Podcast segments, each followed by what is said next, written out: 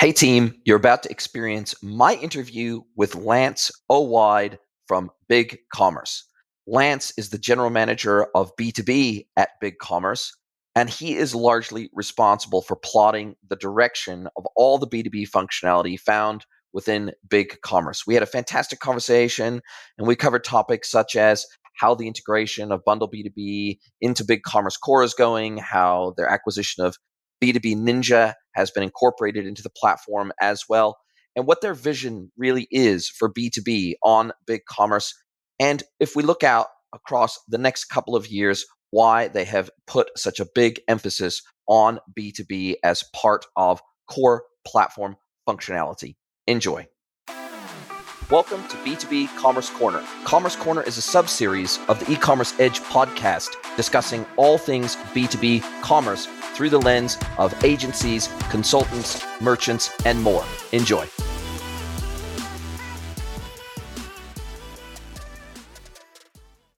Hello, everybody, and welcome to another episode of the podcast. I have another, I now have hopefully have another banger lined up for you guys today. I am super stoked, super excited, super pumped to welcome Lance Owide. Welcome to the podcast. Thank you so much for having me on, Jason. I'm an avid listener of the pod, so I'm excited to be on the other side of the mic this time and not just not just listening in. Yeah, and look, it's the second time we've been able to feature Big Commerce, the umbrella product company technology platform, on the podcast. We last had Fiona Norton on from Big Commerce, and we had her on back in July of 2021. So almost exactly two years ago, we had her on, and we had her on when you guys had officially just released the Big Commerce B2B Edition, and you are now director, business groups, and GM of B2B at Big Commerce. So I'm guessing that this has been quite the journey for BC since they acquired Bundle B2B and B2B Ninja. Look, anytime you acquire a third party technology, try to integrate it into the core, try to integrate the people, the process, the tech, the data. Look, it's a big it's a big effort to digest these third party businesses into the platform. So I'm guessing you have had your hands full for the last couple of years.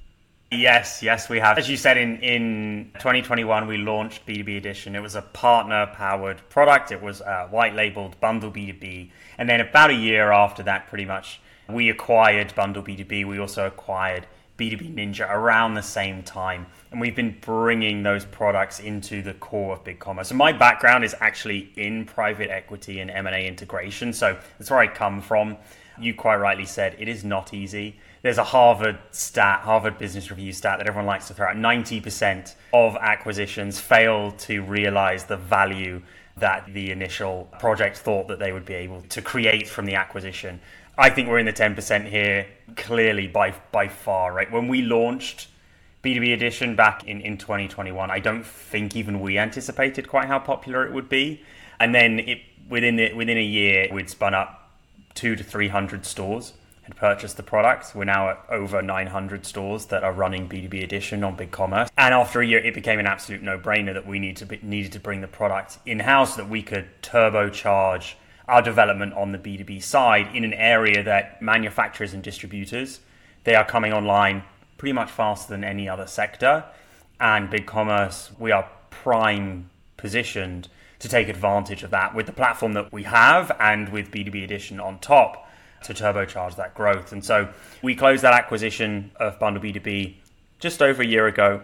We've been working on a number of product improvements, also on integration. So anyone who's used is using the platform will know that we've integrated support. We're actually just about to integrate all of the knowledge base documentation. You go through one support channel, one knowledge base. The team is now fully integrated, reports into Big Commerce support and Big Commerce product.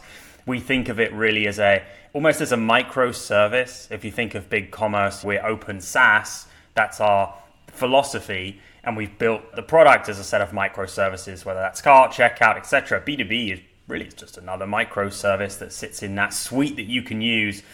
And so now we are aligned across the whole business with B2B as one of our as one of our core strategic pillars. And what I've, I guess, I've always appreciated, respected, and loved about Big Commerce long before you ever had your B2B edition. And look, I'm going to be really transparent here. I'm a Big Commerce partner. I've worked with Big Commerce for many years. I think I'm going on, I think, my seventh or eighth year now working with the Big Commerce team, maybe even longer than that. And since I've started up my independent consultancy, I've been, I've been very privileged and felt very privileged to be a part of quite a few big commerce projects now with on behalf of clients and working with clients in conjunction with big commerce and implementation partners and agencies. And so I, I guess I've seen the evolution of the platform over this time, and it has been a pretty significant evolution. But what I guess I've always liked about the platform versus some of maybe their competitors is the fact that you've always had certain components of the platform that were sort of B2B ready, right? You've always at the enterprise level, you've always had customer groups, you've always had price lists, you've always had there's you've always had the concept of store credit, you've always had you've always had some of these functionalities out of the box that facilitate B2B implementations or B2B specific implementations. And but I guess to your point, you recognized even as even internally, you recognized there was still some gaps in the platform for some of those more complex B2B specific use cases that you said, hey, we're great and we do lots of things wonderfully for B2B today, but we're not quite there yet. And so we need to bolster that and we can go one or two ways.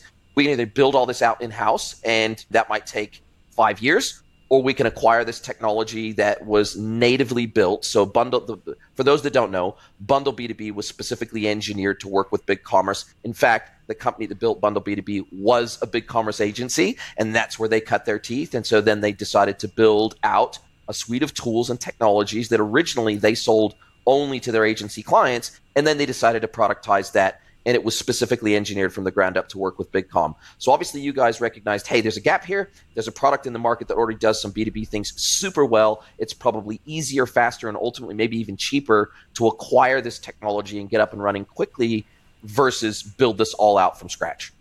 I think you hit the nail on the head there. So we've supported, we've had customer groups and price lists since 2017, right? That's the ability to have a different price for a different customer, table stakes B2B feature and the ability to show different products and product catalogs to those customers as well. 2017.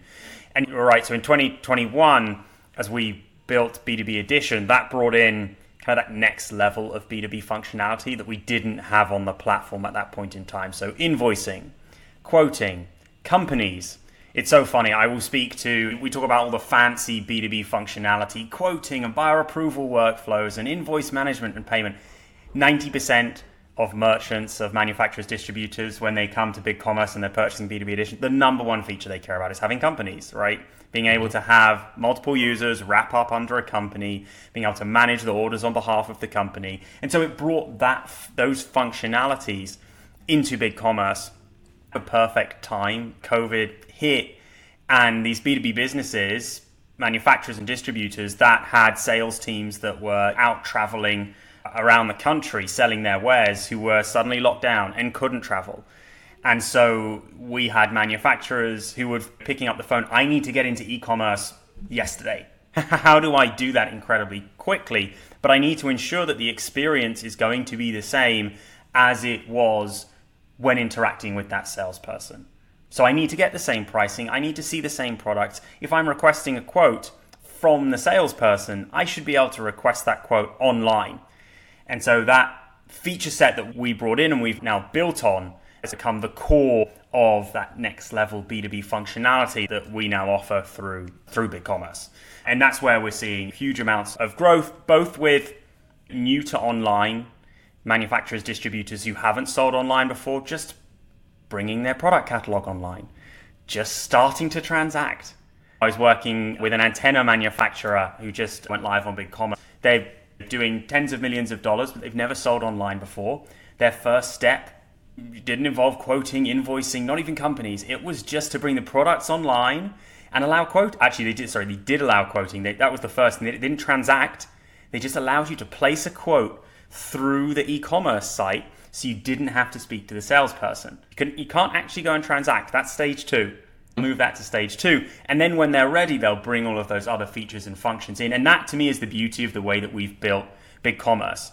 Whether you're that two, three million dollar revenue business or the billion dollar revenue business, you're using the same platform, the same feature set. And as your business grows, you can bolt on B2B Edition and get all of the, that functionality. But if at first you don't need it, you'll be perfectly happy out of the box with a with an enterprise store plan that gives you the customer groups and the price lists and then the business will grow with you and we're API first but not API only. And so we've got incredibly robust APIs that you'll connect in at the 1 million 2 million end into QuickBooks or into Xero and then at the billion dollar end you're connecting into SAP or uh, NetSuite or Acumatica or whatever it might be. And so as you as your business grows you don't have to re-platform you can turn on new features and functionalities, integrate with your new ERP, and stick with BigCommerce as your front end. And I think that's part of the beauty of the way that we've built the core platform and then the way that we've built B2B on top as a it's almost as a microservice that you can plug in. Yeah, and I guess that that API first mentality of BigCommerce has been a I guess it's been a boon to maybe perhaps brands that maybe wanted to move off of a self-hosted platform. There was for quite a few years there, there was a lot of attrition from Magento 1, that, where Magento 1 merchants maybe didn't want to move on to Magento 2 because it was too new. Maybe it was too risky. Maybe they wanted to move to SaaS, etc. But they wanted to still have seamless integrations with significant levels of back office systems, ERPs, CRMs, CDPs, PIM systems, all sorts of point of sale systems, etc., where their back office operations they largely stayed the same, but they needed to be able to have a scalable SaaS solution on the front end that they could just basically unplug Magento and plug in a new solution on the front end. I guess one of the gripes, if there is one, when BigCommerce started working with Bundle B2B, and particularly after they acquired them, it was still a separate set of APIs. It was one set of APIs for Bundle B2B, and it was a separate set of APIs hosted and run and managed and developed by BigCommerce, especially for API v3. And so obviously that must have been one of the first priority things for you guys to deal with is to say, okay, as we start to roll in all the core functionality of this platform into native BC bundle B2B or B2B edition. How did you guys start to think about moving those third party APIs off of that that third party infrastructure into core native big commerce infrastructure, particularly around hosting as you guys had migrated to Google Cloud services for all of your hosting and infrastructure. How did you guys think about the prioritization of migrating those APIs in? Because you guys are deployed in a headless environment in many occasions. It's you guys are very popular headless e-commerce backend system, and that relies on APIs and that relies on very consistent, stable, scalable, well-documented APIs. Yeah, for sure. I think to start that, you mentioned something there right at the beginning, right, which is this evolution of B2B e-commerce, whether that's WebSphere, Magento, and now into SaaS. And I think that there's a step function changes as you're going through each of those steps. In we're currently going through one of those step function changes. We're probably halfway through it, which is off of that on-prem open source custom platform potentially that just sits on top of an ERP and into a SaaS world. The B2B business, the manufacturer doesn't want to be running those servers anymore, dealing with the upgrades, dealing with the security patches when there's a problem, etc. And they are looking for a platform that can bring all of that to the table. SaaS is the answer, and my view, open big commerce SaaS is the answer for manufacturers and distributors looking to make that step. As we brought in, to your point, as we acquired Bundle B2B and then brought it in, first of all, we focused on, on quality. Everyone looks to big commerce to have incredibly great uptime, to have incredibly strong APIs, and so that's where we focused. Where do we need to make changes to the base and core code of the application such that we can meet big commerce's expected standards and make sure that merchants are getting the quality that they need. And so we spent a long time really focused. I say we, obviously not me, our engineering and product team spent a long time focused on on refactoring that code and ensuring that it was up to the standards. In terms of the APIs, we actually do still have two endpoints. So there is a big commerce endpoint and a, a bundle B2B or a B2B endpoint. It's actually going to move into a big commerce address, a big commerce API endpoint very soon. So I don't want to pre announce that and give a date, but it's happening in the very near future. And we're working on that right now. It wasn't an immediate top priority we've got, as I said, 850 stores live that are happily using the API endpoints that we've got today. And unifying them is obviously going to be important moving forward, but was certainly not that kind of number one priority. We wanted to set up, as you said, we're built on a very scalable cloud infrastructure. Build on that cloud scalable infrastructure for our B2B features and functionality. And that's enabled us to get to the point in May where we were able to have, I would say, our first big meaty release since the acquisition and really deliver new features and functionality for our, our, merchant base and for prospects. And so now that we've we've integrated, now that we've built and rebuilt a fair chunk of the underlying infrastructure, we're able to now iterate much, much faster on new features and functionality. And so I'm really excited for the coming months and into next year. We've got a jam packed roadmap ahead of what we already delivered as part of our, what we call big launch on May 1st, where we announced kind of three big feature releases multi storefront compatibility, headless compatibility, you mentioned headless and our brand new buyer portal, kind of saving the best for last there, which we've reimagined what that buyer experience should look like, and we could probably talk about that one for hours. Yeah, look, and I think you you raise a really good point here, which is that anytime you acquire a technology, there is so much work to be done to not only bring in the code and bring in the functionality, but to also bring in the look and feel to make it more consistent with a traditional BigCommerce backend look and feel. So, uh, for those that don't know, Bundle B2B was effectively an app that plugged in, and you would actually go into the apps section of the back end of BigCommerce and see the Bundle B2B install and configure it there. And it, it was treated as an app, but slowly but surely, that is is bringing a lot of that functionality is now being brought into more core. So instead of going into the app section, you can go into the admin section for some of those B2B functions, and some of those are very now, especially with the new UI components, they look it, it, may as well be native yeah. functionality. Yeah, we completely rebuilt the app in big design, which is our design philosophy. So it looks and feels like you're still in the big commerce control panel. You haven't left it. There's a nice B2B edition logo at the top that reminds you that you've you've got that B2B functionality and you're looking at companies and invoices and quotes that obviously those that haven't signed up for B2B edition won't have access to. But it looks and feels like a big commerce part of the big commerce control panel. And as you say, when you whenever you make an acquisition, you're always looking for that lowest hanging fruit that's going to have the greatest impact for users uh, and also developers, agencies like yourselves who are integrating and implementing the platform. How do we make that as, as easy as possible? And so, quite rightly, as you said, we redesigned some of the backend into big design, and then we recently released our new buyer portal, which is, as I said, the new buyer interface and we take over the account page of a merchant's site.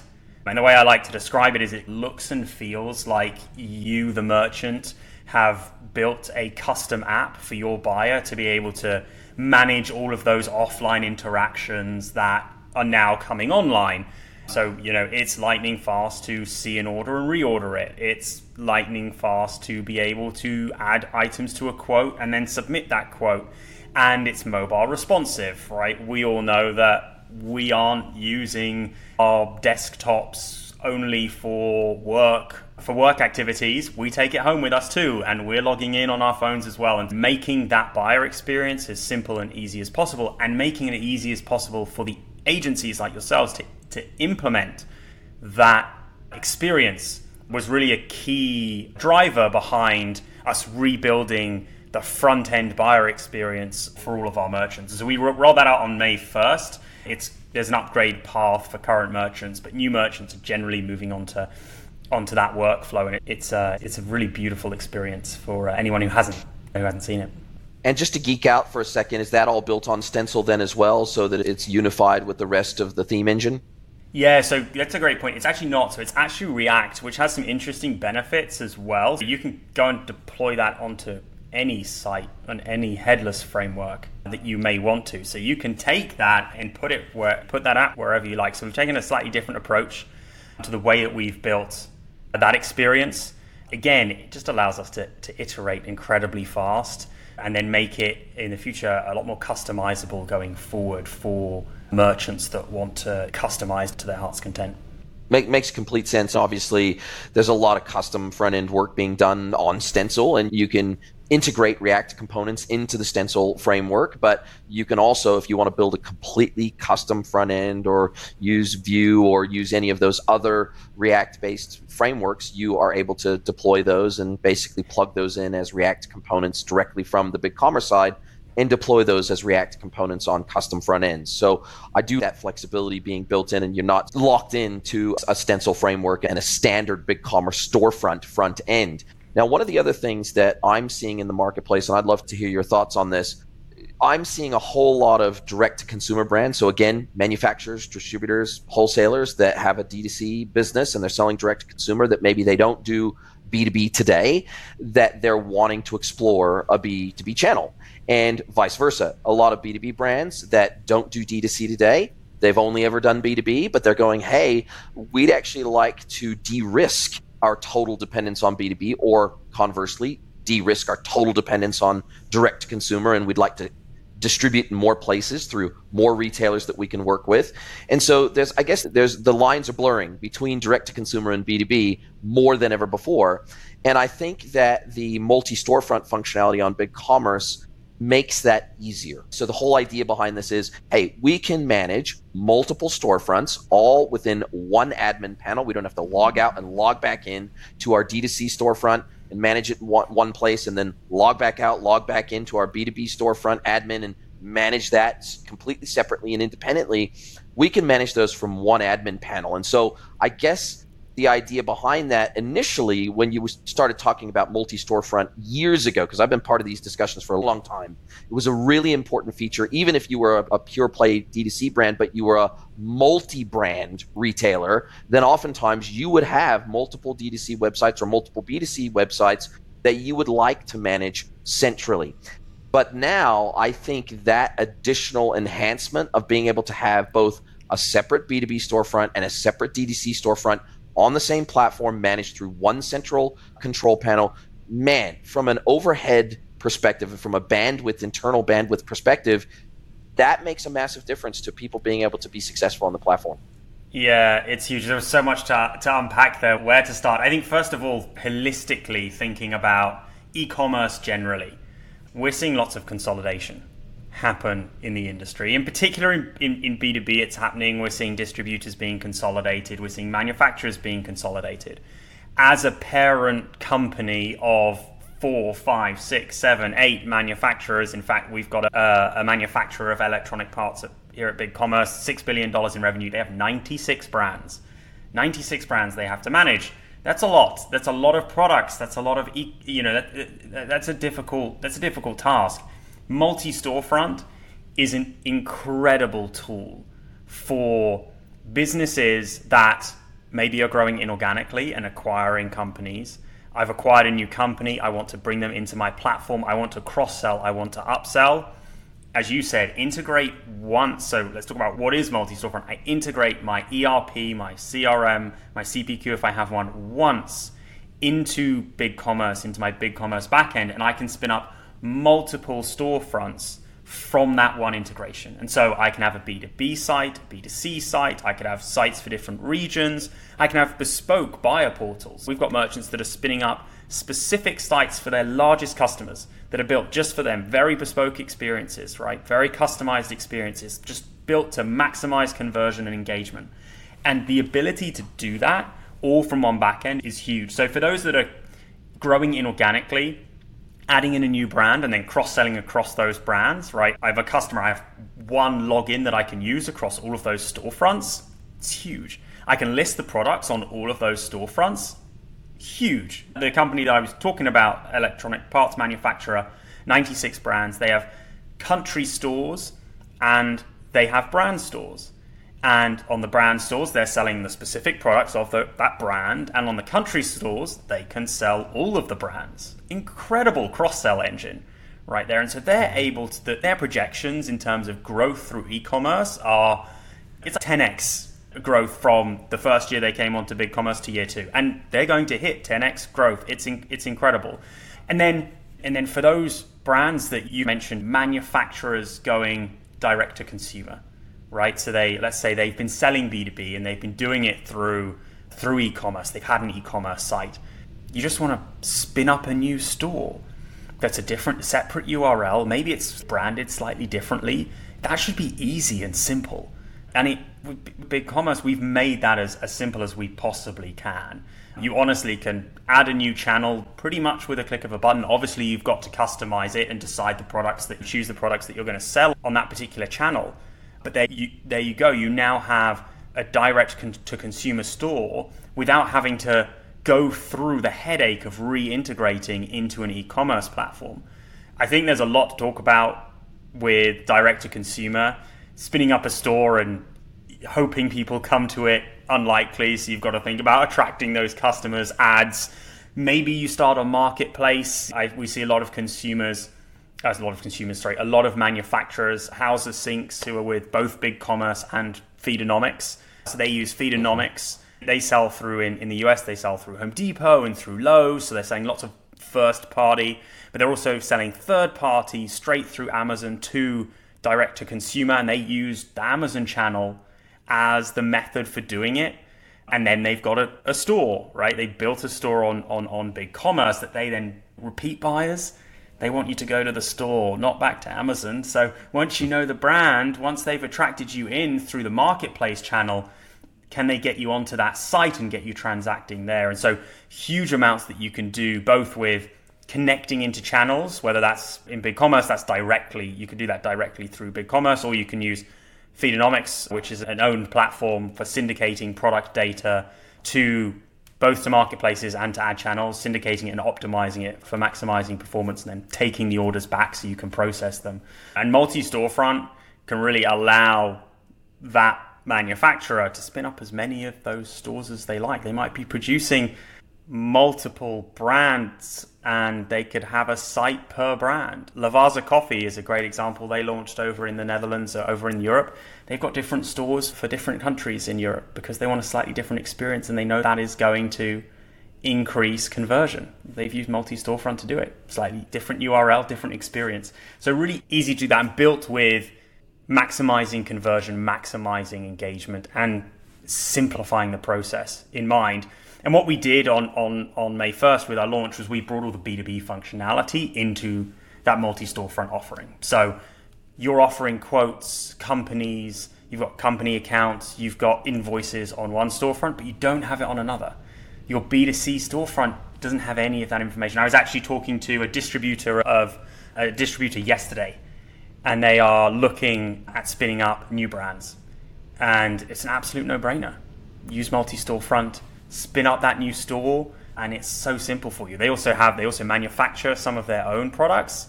They want to go direct to consumer. They're thinking about listing on marketplaces and they're going to spin up that extra storefront that they can sell through. So yeah, it's a huge when we think about as a company, you're whether you're a manufacturer or distributor, you want to attract merchants in, you want to keep them engaged, you want to convert them, and you want to expand your business. And multi-storefront really brings the tools allows merchants to, to really expand their reach and get creative with the ways that they can do it. You could test and learn with a new site and a new brand and see if it works. And if it doesn't, you haven't had to integrate your ERP into a new system. And I think it, it's probably a little bit easy for those that maybe don't understand the under, the technical underpinnings of making and enabling multi-storefront to work on a SaaS platform like BigCom.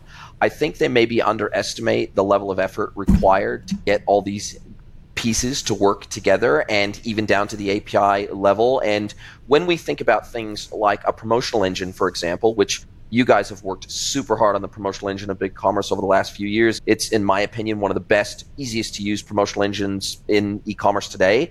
And the challenge there is when you move into a multi storefront world, now we have to have an additional layer within that promotional engine. Do we want this to apply to one storefront? Do we want this to apply to multiple storefronts? Do we want different rules by storefront? And, and all those subsets of functionality that normally apply to any big commerce storefront, we now have to think about the impacts of that functionality on a multi storefront engagement or a multi storefront design.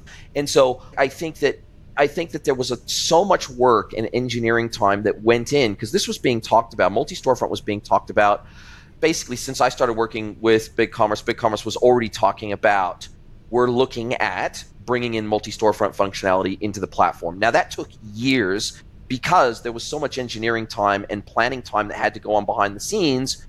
When we think about things like Feedonomics, things because you've always supported multi channel in some way, but now with Feedonomics as well, there's additional complexity there with Bundle B2B, there's additional complexity there, additional functionality that we now have to think about through the lens of multi storefront. How do we surface it at an individual storefront level, but also have certain rules apply across multiple storefronts collectively? Plus, how do we expose that effectively through the API layer so that, for example, if somebody has a PIM system, we can assign certain products to certain storefronts based on store ID and things like that. So, I look, I don't want to get into the weeds too much here because I think a lot of it will not be interesting to the audience, but I think it's important for people to understand that anytime you're adopting a complex piece of technology into your business, you don't want to you're not a platform developer so you don't want to think about that you do you want to just consume that as a service. And so what you want is you want to be adopting partners into your business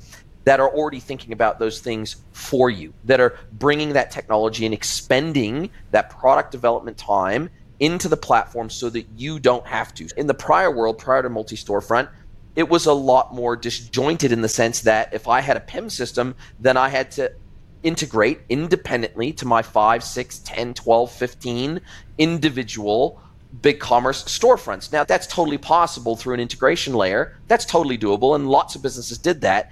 But over time, what BigCommerce has done is effectively by adding additional functionality to the platform, they have made it easier for brands to adopt and enhance the platform over time by taking on a whole lot of that heavy lifting that used to have to be done by third party integration platforms. Now, BigCommerce does the heavy lifting internally on behalf of the merchant. And I think that is the key takeaway here, which is whoever you partner with, whether it's for your PIM system, for your POS, doesn't really matter what piece of technology we're talking about here. Make sure that the partner that you work with has a really strong roadmap that is tied back to evolving merchant needs over time. I think that's the takeaway here. Yeah, you may you may correct me here and tell me I'm wrong, but I and we believe that we are the only SaaS e commerce platform out there that can handle B2B, B2C, multi brand, multi region from one integration. And so, just to give the example that you were talking through, I'm a, a, a distributor, I have a thousand companies that I have as customers, right? And now I spin up, I've acquired a new company, right? And I want to cross sell all of them how do I now give all of those thousand companies access to this new store? What pricing are they going to get? All of that has to become multi storefront aware. And you're right, it's a, it was a huge amount of work for us to build multi storefront. But now that we're there, the possibilities for our merchants, uh, they're just, they're amazing. They're great. And I love seeing it. I love talking to a manufacturer who's creating a new brand. We work with some guys called the Beer Bat. If you don't know them, they produce this awesome looking drinking glass, I guess you might call it, that is shaped like a baseball bat. And they do incredibly well. They work with Major League Baseball here in the US. They're great folks too. They don't potentially want to expand into other sports, right? Let's take that idea. It's a fantastic idea. They've built an incredible distribution engine. Let's and manufacturing engine. Let's take that into other sports. Without multi cricket or got a, could yeah, be anything, exactly. right? Football, anything, absolutely anything, right? They need to spin up a new store, a new site, new products. They've integrated the ERP. They just need to create the new storefront, and it becomes so much easier. The operation should not be a blocker to expansion and innovation in a company, in expansion, innovation in e-commerce. And multi-storefront is it's an unblocker. World's your oyster. Test and learn and make sure that you're not that it's cheap to test and learn but you can. And i think you talk about this in uh, occasionally right? Test and learning uh, for manufacturers by selling on marketplaces if they want to go direct to consumer. Test it out. Part of the reason you say that is because it's usually so expensive to spin up a new direct to consumer store as well. Here you could do both because it is, you don't have that overhead and complexity of having to integrate all of your systems. Now of course I'm ignoring the fact that if you're used to sending truckloads of products and now you've got to send individual products, that's a different beast. Maybe actually using fulfilled by Amazon is the right way to go, or maybe buy with Prime for that matter could be an interesting route to go where they're doing the fulfillment for you. You send them your truckload and they unpack it all and send it off as onesie twosies. There are other, of course, there are other considerations, but it's a as, as a general manager of B2B, it's my job to make sure that companies businesses, manufacturers, distributors that are using BigCommerce can expand and grow on the platform. And multi storefront, being able to build a, a, headless implementation if you want to, have BigCommerce power an app in the App Store so you can check out through that app, whatever it might be, is really powerful for those companies as they, they look to, to grow revenue or grow inorganically through acquisition. And if we start to think a little bit more about the strategic priorities of big commerce as it relates to certain market segments and certain merchant needs to hit those market segments and categories, how does it's a it's probably the world's worst kept secret that one of your biggest competitors in the market is Shopify. It, it always has been, especially on the D2C, B2C side. Shopify is the 800 pound gorilla. We all know that. But I, I think that when, like, when I look back across the history of big commerce, I first started working with big commerce B2B. Sure, it was important to the business, but it certainly wasn't the priority that it is today. And certainly from a functional perspective, big commerce has continued to pour more and more effort.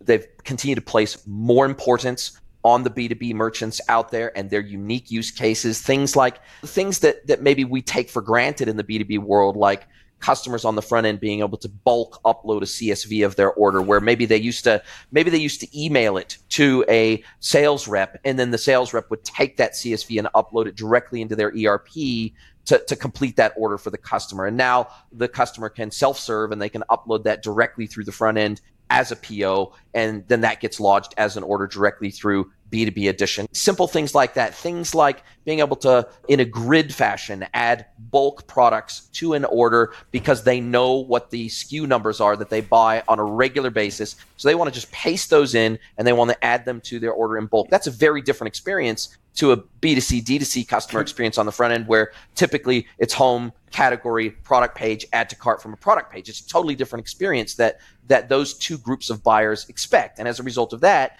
how you guys think about those buckets of functionality for those cohorts of customers is it has to be very different has to be and so I, have seen the evolution of big commerce and the increasing focus on b2b over the last few years and i see that as i guess an increasing differentiator versus not just shopify but lots of other competitors in the market where maybe they have always had a huge focus on b2c d2c and you guys are really starting to really take the lead, I would say, on a bigger focus on B2B.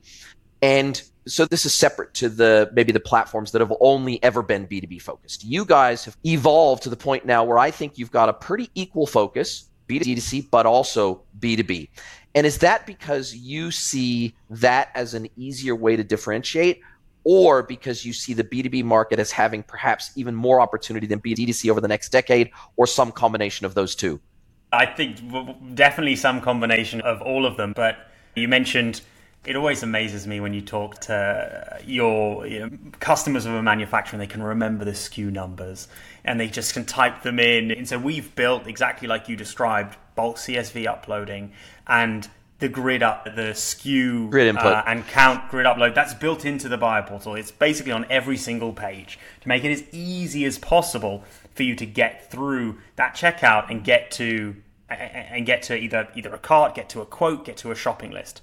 I think you think about you're, you're spot on. Nothing annoys me more. I'm curious your thoughts here than when someone says B2B is is becoming it needs to be like B2C. Like no, Visa, no. That's just they're very different. Yes, you want to have a seamless experience like we do in B2C. I want to be able to track my shipment like we do in B2C But let's be clear, these are very different buyer experiences. They're very different buyer workflows that the buyer's going through when they're choosing to make a purchase. And the way I like to describe it is on the B2C side, if you've got a B2C site, it is all about getting a product into that cart and checkout. If the once they've left your site, chances are they're not coming back. So keep them there and get them to that checkout and get them to put their credit card number in now. Right, whether you have to, you see them about to leave, you show a pop up. Here's a discount, ten percent. Go take it to the cart now. We all we all know that's how it works. That is not how it works in B2C, um, B2B. Sorry, and we believe that the B2B site, your e-commerce site, is the buyer portal, but not the buyer portal of old that sits on top of the ERP and doesn't do much except allow you to pay for an invoice. It should allow you to do and to self-serve all of the offline interactions that you are used to doing over the phone online. You should a quote that originated on the phone, you should see online. An order that originated over the phone or even through EDI, you should be able to see online track that shipment, press the reorder button. That's fantastic for the sales team because they don't have to pick up the phone to take the order. They don't have to pick up the phone to pay for the invoice. It's great for the buyer because we all know they want it. Digitally native buyer has told us in every survey done by every analyst over the past 10 years that this is what, not 10 years is a bit, five years, that this is what they want. And this is the really interesting added benefit. And it was actually, I was talking to a, they're not a current big commerce merchant, but they're impact. They're a 60 billion dollar revenue construction materials manufacturer. 70% of orders come through EDI. And as we're going through the sales process, they said, we'd like to get those folks onto our e commerce site because they send us the same SKUs every single month and they never change. And our sales team can phone up and we have marketing, but it's really hard to merchandise to them. But if we get them online, we can start we can start to track them. We can see what they're looking at. We can cross sell and upsell to them.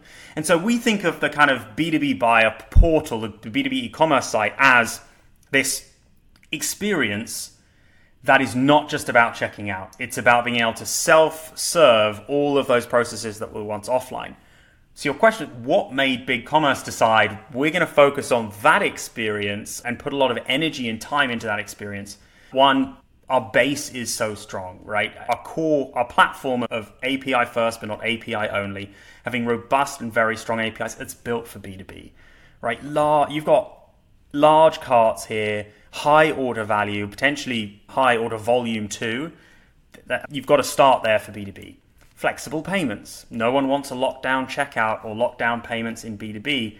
We're flexible and open. Use the payment provider you like. Customize the checkout however you like. Here's our open source checkout have fun, do what you like. We're not mm-hmm. locking it down.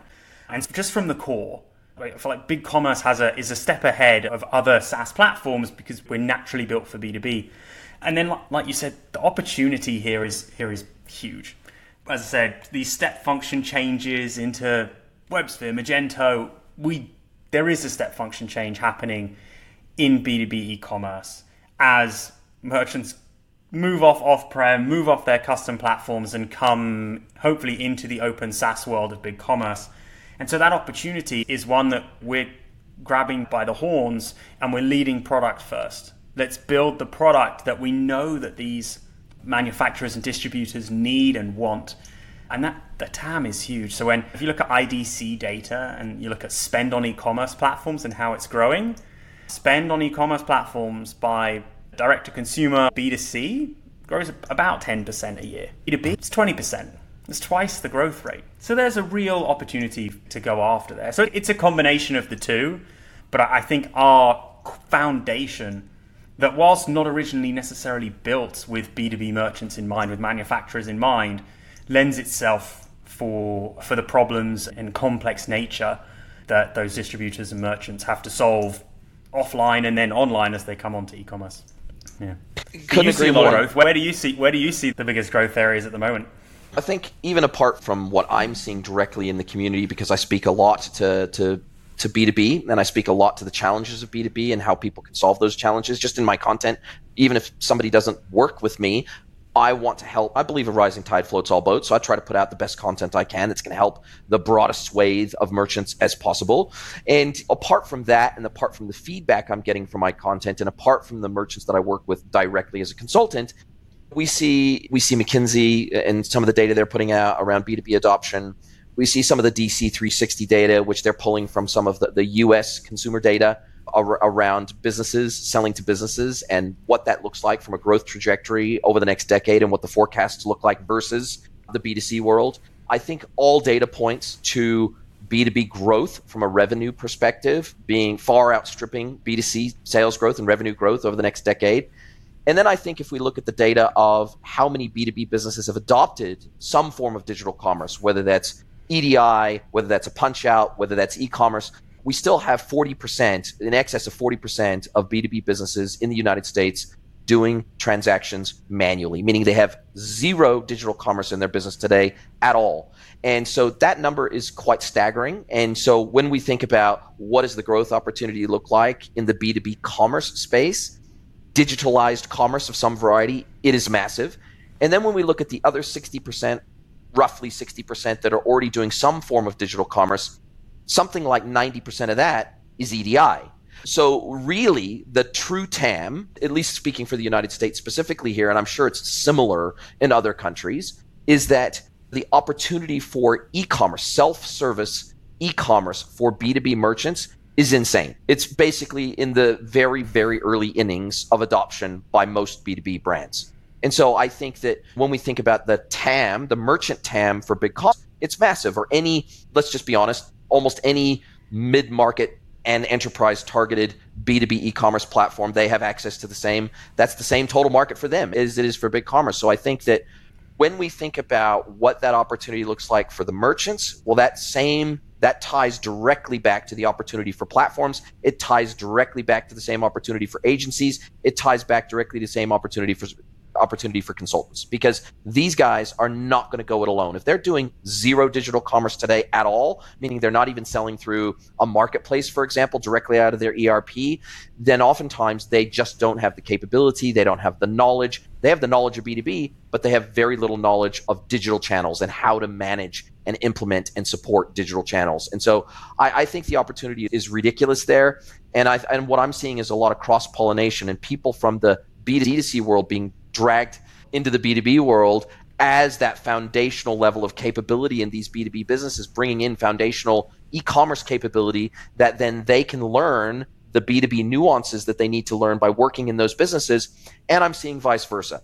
I'm seeing B2B specialists that have worked in B2B for years and years and years but either they're maybe a little bit bored or they just want to challenge themselves, whatever it might be, and they're taking on the ownership of the B, uh, of the e-commerce channels, of the digital channels inside those B2B businesses, and they're working with the likes of agency partners across marketing and technical implementation and support. And there's a lot of knowledge transfer happening into those B2B specialists so they can get up to speed with modern digital channels and how they work and from a technical perspective and from a marketing perspective. So I look, I think the opportunity here is insane.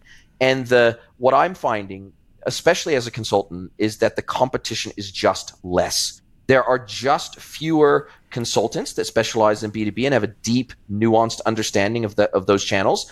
There's fewer agencies that have a deep understanding and specialization in B2B. There are fewer platforms that have B2B capability versus B2C D2C capability. When we think of B2C, you've got the Wix, you've got the Weebly's, you've got the you've got every kind of platform under the sun has some form of B2C capability, but very few have good B2B capabilities. And so I think when I'm looking out across the landscape of the next decade, I think definitely the opportunity is greater for B2B than B2C or D2C, to be honest. Yeah, and it's funny when I first, when, when we first started, when we got through to the acquisition, one of my mantras was we have to speak B2B we have to learn to speak B2B, and we do a very good job of it today, but bill of materials, purchase order, sales order, what are those? And that's part of why when someone says a B2B is needs to be like B2C. when did you ever It needs to be so much order? more. yeah, exactly. There's so much more happening there that you have to consider. And to your point, those that whether it's an agency, whether it's a tech platform, payment provider, if you can speak that language and you understand the complexities of the B2B workflows, you're head and shoulders above those that, that can't because there just aren't that many agencies or I think tech, tech platforms out there that do understand the complexities of those buyer journeys and are able to articulate how you can solve them through e-commerce, how you can digitize that tech stack, and how a platform will help to increase conversion, increase customer loyalty. And so I completely agree with you. I think there are fewer folks in just in the e-commerce world. I think if you look at a great example, how many B2B e-commerce podcasts are there versus B2C commerce podcasts out there? 10, 10 100x yeah. the, the number? Probably something like that. So I think that kind of captures it in a nutshell, actually. It does. Now, look, we could talk for another couple of hours, I'm sure. And look, we'll have to get you back on again because there was a few topics that we just didn't have time to touch on. I wanted to talk. There's a whole bunch, but I think what I'll one of my finishing questions here. I'd love to better understand, and I think our audience would love to better understand what are the priorities from a B2B perspective through the big commerce lens over the next 6, 12, 18 months is there one, two, three pieces of functionality that maybe you don't do today that you go, hey, these are priorities, these are things we're getting asked for every single day that we think we need to deliver as a platform that we need to own and be responsible for? Or are there things internally that you just go, hey, in order to help further set us apart from maybe some of our other competitors in the marketplace, we feel like we just we need to do this and we need to get ahead of the curve of perhaps even some of the things that our customers aren't asking for yet because they haven't even thought of it yet. So what are the priorities for big commerce, for B2B over the next, say, 18 months? Yeah, I'll focus on the B2B side as I think that's what folks want to hear about. As I said, we launched our brand new buyer portal on May 1st. That's the buyer experience. We're going to flip the lens and now we're going to focus on the sales team experience. So we've we've built what I think to be what the best buyer experience on the market for any for a SaaS e-commerce platform. We're now going to go and crack the nut that is the sales team tooling. So, how do you make your sales team as efficient as possible? How do you make them as highly leveraged as possible? They have a dashboard where they can view all of the orders from all of the companies that they're responsible for. They can see the deals that they've closed. They can see the messages that have come in from those customers. They can see the quotes that are coming in and that they need to respond to all in one dashboard. Now, of course, for those customers out there that have a CRM, they'll connect their CRM in, and we're not going to tell them they shouldn't do that. But for those that don't, we want to supplement that tooling, right? Today, you can, in BigCommerce, you can masquerade as a salesperson, I can masquerade as the customer, I can place orders on their behalf. We kind of want to turbocharge that and take it to the next level. Customers are asking us for it and have been for a little while, but I think they're going to be really impressed with what the team have, have, have been able to produce and are building on that side. Quoting functionality, we're gonna we're gonna go look under the hood and we're gonna rebuild some of the quoting functionality allowing for completely customizable templates when you're sending out a quote, messaging back and forth that's sending notifications, almost like MS SMSing, instant messaging built into quotes to make it faster and easier for the sales team to respond. That quoting tool can be a huge top of funnel attraction tool for customers. I mentioned the antenna manufacturer who only takes quotes through their site. It's that's top of funnel. So the faster you can get responding to that quote, the better. And so we're going to make it as simple and easy as possible for folks to, for the sales team to respond to that quote. And then some, some more back end stuff. So building webhooks. We know company gets created, you want it in your CRM. Today, that's through APIs, but those webhooks, by the end of the year, we should have those spun up. So you won't need to, and they'll cover most of the APIs that, that, that we have today. And for those who are familiar with BigCommerce, this is we're taking the, the company's object that we have today that lives for B2B Edition, and we're going to put that into the core of BigCommerce so that it just has some more flexibility around it that you can use. You'll be able to use it for things like customer groups. So bring companies together as groups so that they can wow. see and customer specific promotions, except oh sorry, company specific promotions within those customer groups. It'll make it easier to sync up with the ERP. So I'm quite excited about that development as well. There's a few things. Wow, these are not small things. They sound small when you say them fast, but they're certainly big, heavy engineering lifts to make them happen. And but they're all things that will significantly enhance the merchant's ability to merchandise to those B2B customers in a more granular segmented way instead of treating them all the same. And you're right, I think that in the B2B world, you never have just a customer. You have an organization that you're dealing with. And then as employees of that company come and go, or as they expand the team, or as they create tiers of buying responsibility within the business or category specific buyers etc it starts to get really complex really fast when you want to make sure that you're really clear about who can buy from which location and ship to which location. And uh, th- there's just a lot of complexity when you're dealing with an organization as an umbrella, as opposed to one single customer with one single email address in the D2C, B2C world. So there's a lot of complexity that goes along with that. So it's super exciting to hear that you're addressing that at the core foundational level of the platform. Huge development there. So look, thank you so much for being so open and honest and transparent about the history of some of these things, plus the future looking framework of what big commerce aims to be, the aspirational side of BC and where they want to go with the B2B functionality. I think this sometimes can, can take longer than we think just because if we have big aspirations, it's big work, right? Big commerce, big aspirations, big work to make it happen. Look, I, I have a huge amount of respect for any platform vendor that, that really is trying to shift the needle in a significant way a lot of product development effort required to make that happen. So big respect to the BigCommerce team and engineering in particular. Look, I know that with the economy being cooled off intentionally by the central bank, central banks all around the world, but particularly the Fed in the United States. Look, it's I think we're all up for challenging. We've already had a probably a pretty challenging last six months or so. And I think we're probably going to see some challenges moving forward. But if you guys can continue to innovate, if you can continue to differentiate, then look, I don't have any concerns for BigCommerce moving forward. Now, I'm very lucky. I we're now at the point of our conversation where I get to flip the script. I get to hand the microphone over to you, and I get to let you ask me one question, any question you like, personal, professional, whatever you like. So I'd love to hand the microphone over to you and let you ask me any question you like. Yeah, sure. As a, as an agency, get you get to see a lot of different, both B two B manufacturers, distributors, and retail businesses. If you were to go and start a business tomorrow that wasn't e-commerce, wasn't an agency, but was an e-commerce, whether that's B2B or, or direct to consumer retail, what in what, what, sector would it be in? What sector excites you the most at the moment? In and it can be B2C as well if if you don't have one in the manufacturing or distribution space.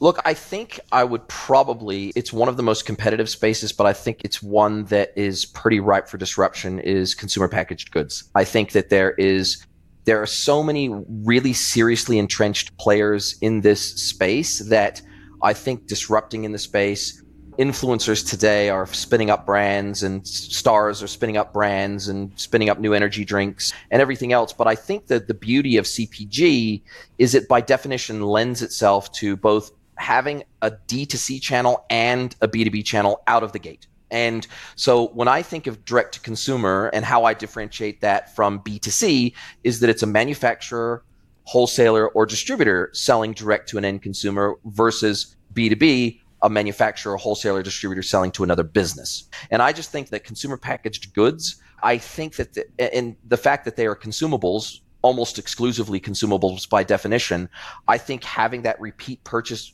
built in when you build a brand that's strong in that market, not only is it, are those two channels by default opportunities for you, so D2C, B2B, but you have automatic potential repurchasing built in. I wouldn't want to go, for example, and start a mattress company that has a repurchase rate of a decade. That doesn't interest me. I don't want to be the next Casper or 8 Sleep or any of those products. I would want to be in a space where maybe in the health and nutrition space, I think would be something a consumer packaged good in the health and nutrition space. I know there's a lot of competition in all these, all consumer packaged goods. There's a lot of competition, but I just think they so lend themselves to repurchasing, customer loyalty if you do a good job, and having both those channels out the gate without necessarily having to have physical retail to augment it out of the gate. I, I just think that feels like a huge opportunity right now. Yeah, yeah, I think I agree with that. Built-in, built-in repurchasability. That is key. Build a product that lasts forever, and you're not going to be in business for all that long. That's exactly right. Listen, Lance, I have seriously enjoyed our time together. If people want to learn more about BigCommerce, I'm guessing they just go to bigcommerce.com is where you'd point them. If they want to reach out to you, Lance Owide, are uh, they best to just go to, and I'll spell your surname, but also link to your LinkedIn profile in the show notes so that people can go connect with you on LinkedIn. But uh, is LinkedIn or is Twitter? Where is it best for people to get a hold of you if they want to have a chat about e-commerce in general or big commerce or B2B? How can they best get a hold of you? Yeah, LinkedIn is the best channel. I love hearing from merchants on big commerce, not on big commerce, those that come up with fan- fantastic ideas. Do reach out. I'd love to connect. Set up some time. I'll ping you a Calendly link and we'll get some time scheduled. So yeah, LinkedIn's the place. Love it. And it's Lance, L A N C E O Y O W I D E if you're looking for him on LinkedIn. But again, I will put his link directly in the show notes so you can just click through straight to his LinkedIn profile and send him a message. Lance, I've really enjoyed our conversation. We've covered a lot of ground in just over an hour. So super appreciate your time. I know you're a very busy man. I'll let you get back to building B2B Edition over at Big Commerce. Thanks for your time, mate. Talk to you soon. If you're into B2B commerce and you would like to be a guest on B2B Commerce Corner, simply go to ecommerceedge.net, click on more info, then click on be a guest and fill out your details, and we will get back to you straight away.